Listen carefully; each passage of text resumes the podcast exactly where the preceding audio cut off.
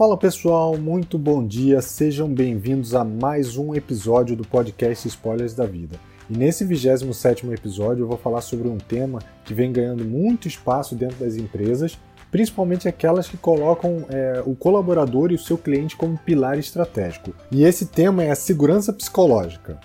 Há muito tempo, a indústria e o mercado de trabalho vem mudando a forma com que as pessoas executam o seu trabalho no dia a dia. Muitas delas saíram de um modelo industrializado da indústria 2.0, 3.0, onde as pessoas tinham como principal atividade executar tarefas repetitivas diariamente, para um modelo onde a gente precisa fomentar a criatividade e inovação para renovar nossa forma de pensar e executar as tarefas, estando sempre se adaptando ao que o mercado tem como necessidade. E para que a gente possa desenvolver essa criatividade, dar ideias, para que a gente possa melhorar o nosso trabalho, até mesmo a forma como a nossa empresa nos vê e ela inclusive cresça, é necessário que a gente tenha um ambiente psicologicamente seguro, ou seja, um ambiente onde as pessoas promovem uma cultura na qual todos são incentivados a propor ideias e se arriscar, sem medo de ser julgado. Na nossa era atual, no mundo de alta volatilidade, complexidade, ambiguidade, onde a gente tem que se reinventar a cada dia, uma era totalmente digital, ser criativo e inovador faz parte de um conjunto de habilidades essenciais ao profissional de hoje em dia. Porém, essas habilidades elas podem ser facilmente podadas se ele conviver em um ambiente tóxico, com políticas de comando e controle, onde frases como eu pago você para fazer não para pensar são muito comuns. Diversos estudos recentes relacionados à era da jornada do colaborador, ou Employee Experience, mostram que o sentimento que ele tem em relação ao trabalho é determinante não apenas na sua continuidade na empresa, mas também na sua automotivação e produtividade. Parte desse sentimento, dessa felicidade, se dá pela interação humana e pelo apoio mútuo. A segurança psicológica tem como um dos principais objetivos criar um ambiente onde as pessoas sabem que poderão correr riscos sem medo de serem punidas ou penalizadas. Elas podem ser transparentes em ações como pedir ajuda a outra pessoa, propor uma ideia ou até mesmo reconhecer que não sabe algo sem o medo do que irão pensar dela.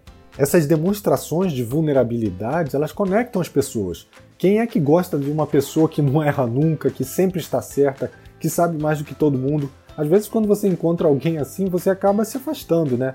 Mas quando você encontra alguém que tem empatia, que assume os riscos, que não tem medo de errar, que compartilha o conhecimento, que ouve e propõe ideias, isso gera uma conexão humana muito forte. Isso gera uma empatia, uma vontade de trabalhar com essa pessoa. E existe uma forma simples de saber se você está em um ambiente psicologicamente seguro ou um ambiente tóxico. Pensa só nos seguintes cenários: você está em uma reunião com o C-level da empresa e você tem uma dúvida, que você até acha bobo, ou uma ideia, você se sente confortável realmente para falar essa sua ideia ou tem medo de ser criticado? Ou melhor, você não concorda com o que ele está dizendo ou com o que alguém da sua equipe está dizendo e você se sente confortável para expressar a sua opinião ou você tem certeza de que isso daí vai acabar gerando alguma confusão? Esses pontos são muito importantes, parece besteira, mas a, a, tranquilidade de poder expor a sua opinião e poder até não concordar sabendo que você não vai ser julgado ou que você não vai ser penalizado é muito importante dentro das empresas. E como é que é visto um erro quando você comete? As pessoas fazem a famosa caça às bruxas ou você tem espaço para assumir o erro, entender e aprender com ele? Ou será que é tipo um tribunal? Tudo que você disser poderá ser usado contra você. Esses pontos também são muito importantes. Errar faz parte do aprendizado. A gente erra desde que a gente nasce e é através dos nossos erros que a gente vai se desenvolvendo. E quando você tem uma dúvida ou um problema, você se sente confortável para pedir ajuda ou esse, é, esse tema é visto pelos outros como um sinal de fraqueza? Como é que sua empresa ou sua equipe lida com as diferenças? Sejam diferenças ideológicas, de opinião, de modelo de trabalho, de credo, de raça, de sexo, isso é indiferente?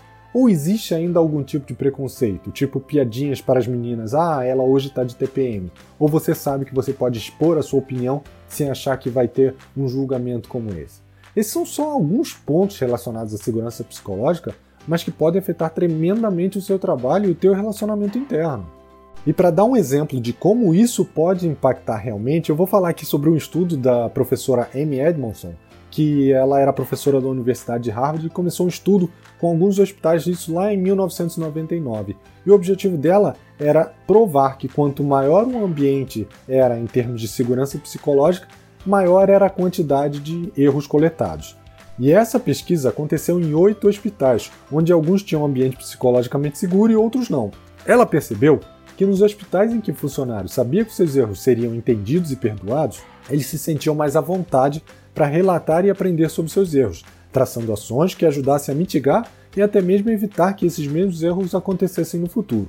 Já nos hospitais onde a segurança psicológica era baixa, a maioria dos erros não era relatado, pois as pessoas temiam ser repreendidas e punidas e dessa forma nada se aprendia sobre aqueles erros, ou mesmo nada era feito para evitar que eles voltassem a ocorrer. As pessoas preferiam botar o erro para debaixo do tapete. Percebam que nesse caso, não ter problemas nem sempre é um sinal positivo. Não conhecer os seus problemas pode ser muito mais prejudicial do que conhecer e tratá-los.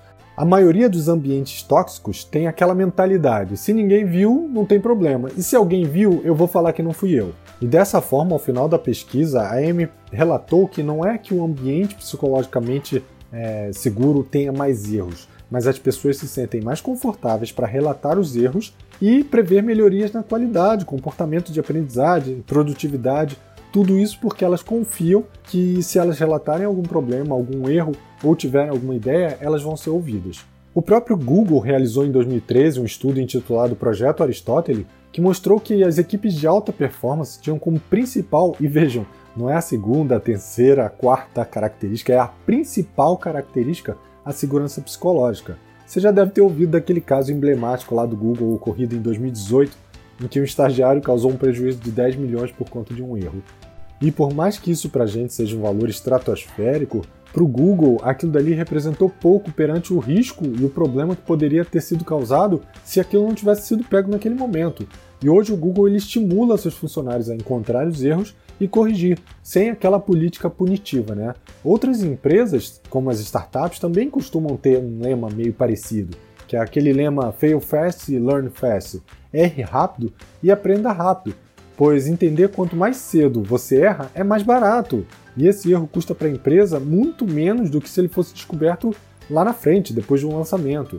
Então, é, para uma startup fazer um pivô de um produto que ela esteja criando é muito mais barato do que ela lançar e perder o produto inteiro que eventualmente não está alinhado com as necessidades do mercado. E por outro lado, os ambientes tóxicos geram desmotivação, esgotamento psicológico, muitas vezes levando a uma síndrome de ansiedade, burnout, até mesmo depressão. Por isso que é importante a empresa manter o foco em promover esse ambiente de inovação, de criatividade e um ambiente psicologicamente seguro. E para começar a criar um ambiente seguro, um ambiente psicologicamente seguro, existem alguns aspectos que são importantíssimos. E eu vou falar um pouquinho de cada um deles para que vocês tenham pelo menos uma ideia do que, que eles representam dentro de um ambiente psicologicamente seguro. O primeiro é segurança em se expressar, ou seja, é seguro para os membros da equipe se pronunciar, expor os problemas, trazer ideias e questionar o status quo, ou seja, aquele questionar o sempre foi assim. O segundo aspecto é segurança em interagir, ou seja, é seguro para os membros da equipe pedir ajuda, engajar em conversas difíceis, dar feedback e receber feedback. O terceiro item é segurança em aprender, ou seja, é seguro para os membros da equipe fazer perguntas, inovar, arriscar, errar e aprender com os erros. E o último é segurança em pertencer, ou seja, os membros da equipe se sentem apoiados e valorizados e eles sentem que dentro da equipe eles não vão ser prejudicados, rejeitados de forma deliberada. E baseado nesses aspectos, tem algumas práticas que eu acho que são importantíssimas para poder criar um ambiente psicologicamente seguro. E aí eu vou dizer aqui algumas delas, tá? A primeira é sempre estar aberto a dar feedback e receber feedback, não implementar é, a cultura do feedback, né? Onde as pessoas, quando vão receber o feedback, sabem que sempre vai ser uma coisa negativa, ou seja, ninguém quer receber feedback. Muito pelo contrário, é saber dar feedbacks construtivos, onde as pessoas entendam que aquele momento ali é um momento delas se desenvolverem, é um momento delas serem ouvidas e até o mesmo momento de receber um feedback de crescimento, um feedback positivo. Seja tolerante a erros e às diferenças. Não ache que tudo tem que ser feito do jeito que você sabe ou do jeito que sempre foi feito. Entenda que para inovar é preciso testar e os testes podem ter resultados positivos ou negativos. Em ambos os casos, a gente pode aprender. promova a participação de todos de forma estruturada, mostrando que todas as perguntas, dúvidas, questionamentos e ideias são bem-vindos. Provoque o diálogo em casos de sucesso e também nos casos de fracasso, facilitando o aprendizado. Não faça com que as pessoas que erraram fiquem caladas e acuadas. Muito pelo contrário, tente extrair o que, que aconteceu para que todos entendam aquele determinado resultado, mesmo que ele tenha sido um fracasso, e aprendam com aquele resultado, para que não repitam novamente ou para que apliquem isso em outros testes, em outras hipóteses. Incentive as pessoas a dizer como estão se sentindo, expresse gratidão, seja humano, conte sobre os seus problemas e ajude as pessoas da equipe a lidar com os problemas delas. É, principalmente nesse tempo de pandemia, a gente está com isolamento social. Não sei quando você vai estar tá ouvindo esse feedback, esse feedback não, esse podcast, mas a gente está no momento de isolamento social. Então, é, as pessoas têm a necessidade de falar sobre os problemas delas, elas têm a necessidade de ter uma ponta humana do outro lado. Óbvio, isso não tem nada a ver com a pandemia, mas nesse momento isso está exacerbado. Então é importante que a gente saiba ouvir o outro. Seja inclusivo nas decisões, deixe que as pessoas participem, entendam e se sintam parte do todo. Faça com que todos participem, mesmo que com um post-it. Isso é um começo. No início as pessoas não vão se sentir tão à vontade de contribuir, até porque se, se isso for uma mudança de cultura, elas vão estar acostumadas com uma cultura que é faço o que eu mando e ponto final. Eu não quero saber o que você pensa.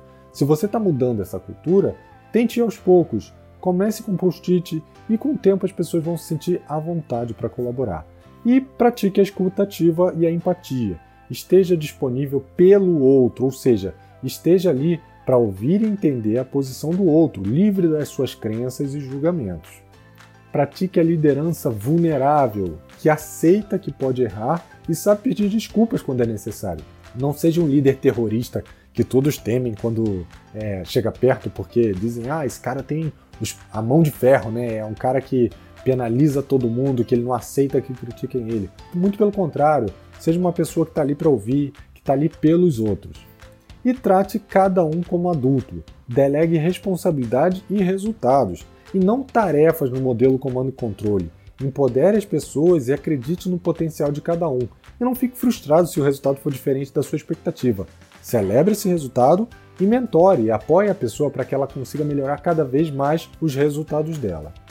Gente, mais do que práticas, um checklist, um conjunto de princípios, um ambiente psicologicamente seguro é aquele onde as pessoas sentem um orgulho de trabalhar. E esse é o maior indicador que pode ter de que a empresa está no caminho certo, ok? Eu espero que vocês tenham gostado desse tema. Não esqueçam de curtir, compartilhar, divulgar o podcast para que ele chegue a mais pessoas. E na semana que vem eu vou falar sobre estilos de liderança, um dos temas que mais me empolga, né? Eu gosto muito de falar sobre liderança. E a gente se vê então segunda que vem. Um abraço e até a próxima. Tchau, tchau.